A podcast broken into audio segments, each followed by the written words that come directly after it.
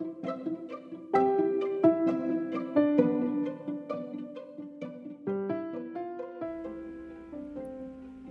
everyone. My name is Andrea Alejandre, and I'm here to walk with you as we grow and learn and implement spirituality into our day to day lives.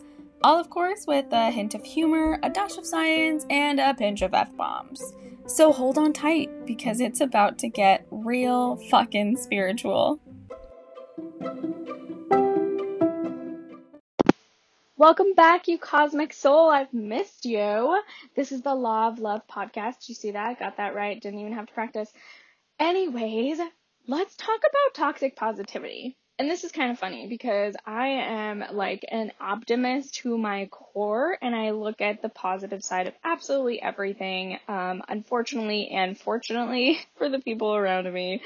But the reality is we all have our moments where we feel sad and where we feel upset and where we're hurting and we're in pain emotionally and mentally, mentally and physically. And so we can't go throughout life thinking that if we're just positive, things are going to get resolved. If we simply just trust, things are going to get resolved. And that's a huge, huge part of, of my life, trusting God and trusting source and the universe. And absolutely, that's a huge aspect of it.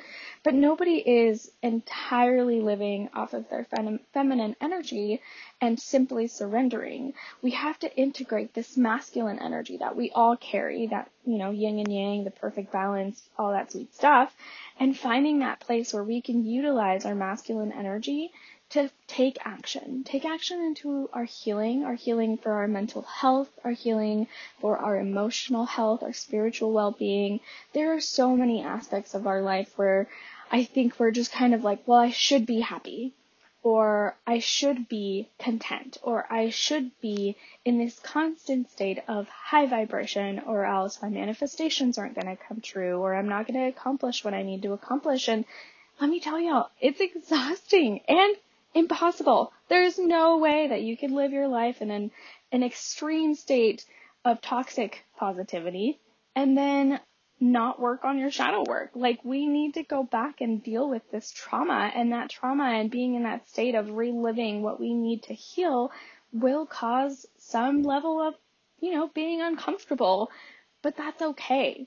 And it's actually a good thing. And we shouldn't stay in this, oh, my life sucks, you know, blah, blah, blah, blah, blah. Look at me. It's so like, you know, dealing with so much. But that is something that we have to go through. And once we acknowledge that we feel pain, not trying to fight it, not trying to say it's not happening, just simply, I feel pain. This is what I'm feeling. This is where I'm coming from. This is where the pain is coming from. And then learning to release and learning to let go and learning to move on or adapt or integrate some new aspect of our life. Knowing that, you know, let's be honest, spirituality and, and the walk of quote unquote the way isn't easy. And there are going to be moments where we're triggered, but every time that we're triggered, instead of being like toxic positivity, just gonna, just gonna power through this, it's like, no, no, no. What is triggering me and why? And letting myself feel those triggers.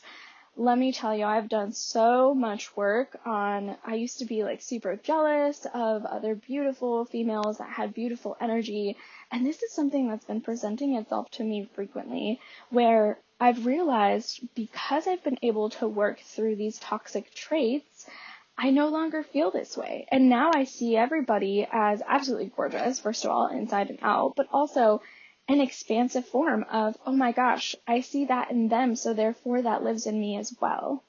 And it goes both ways. This is also, you know, seeing negative things in other people where I'm like, okay, what part of myself do I need to work on in order to accept this person and love this person? Um, I don't have to pull up, put up with their bullshit. That's a whole different, that's a whole different ball game. But, you know, just accepting them for who they are and realizing that they are only a mirror and a, re- a reflection of myself. This diverted very quickly. But going back to toxic positivity, I think this also goes hand in hand with spiritual bypassing. And as someone who grew up in what at the time was a very, very Catholic and religious home, I can tell y'all the frustration that I felt when I would see something going on in my household and I would say, but look, if we just fixed our way of thinking or our way of being or our way of doing, we could learn to, to heal and start growing. And my, the response I always got was, well, this is, you know, like this is going to get taken care of through the church or this will just be resolved through religion. And that lack of sovereignty autonomy and responsibility was extremely frustrating.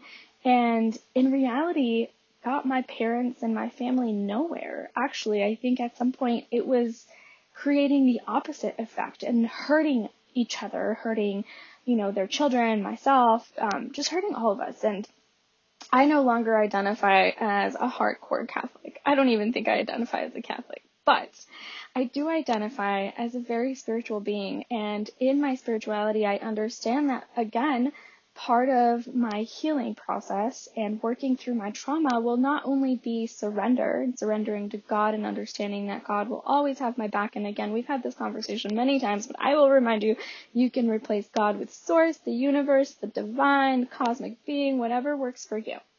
And so understanding that surrender is a huge part of my healing, yes but so is action. And so I can't sit here and just expect God to take care of it if I'm not willing to do the work, if I'm not willing to dig up these these traumas and this painful you know, painful shit that I've been pushing down as far as I can for as long as I can and looking internally and being like, what am I doing that is impeding my growth? What am I doing that is actually causing me to go backwards or stay stagnant instead of moving forward to a space of enlightenment, of growth, and of love? And so at the end of the day, I guess I'm just here to say, make sure we're looking within looking within as well as expecting more of ourselves in our healing journey. Take responsibility for, you know, the things that you need to do to heal yourself. Maybe that is getting off of social media. Maybe it's spending more time reading a book or finding ways to connect to nature, or connect to source, and putting in the effort because let me tell you, the universe will meet you wherever you are. But if you are not giving the universe, God, source, whatever you want to call it, you're not giving them the time of day, if you're not giving, you know, yourself the opportunity to spend time healing and working through this, well, there's only so much and so far that the universe can go without your assistance. Remember that God lives within you and God lives within all of us. I love you. I appreciate you being here. If you resonate with anything that I've said, go ahead and leave me an honest review. Obviously, I love good reviews, but I would much prefer an honest review so that I can improve and help you as I help myself. I'm sending all of you so much love and so many blessings. I will catch you next time.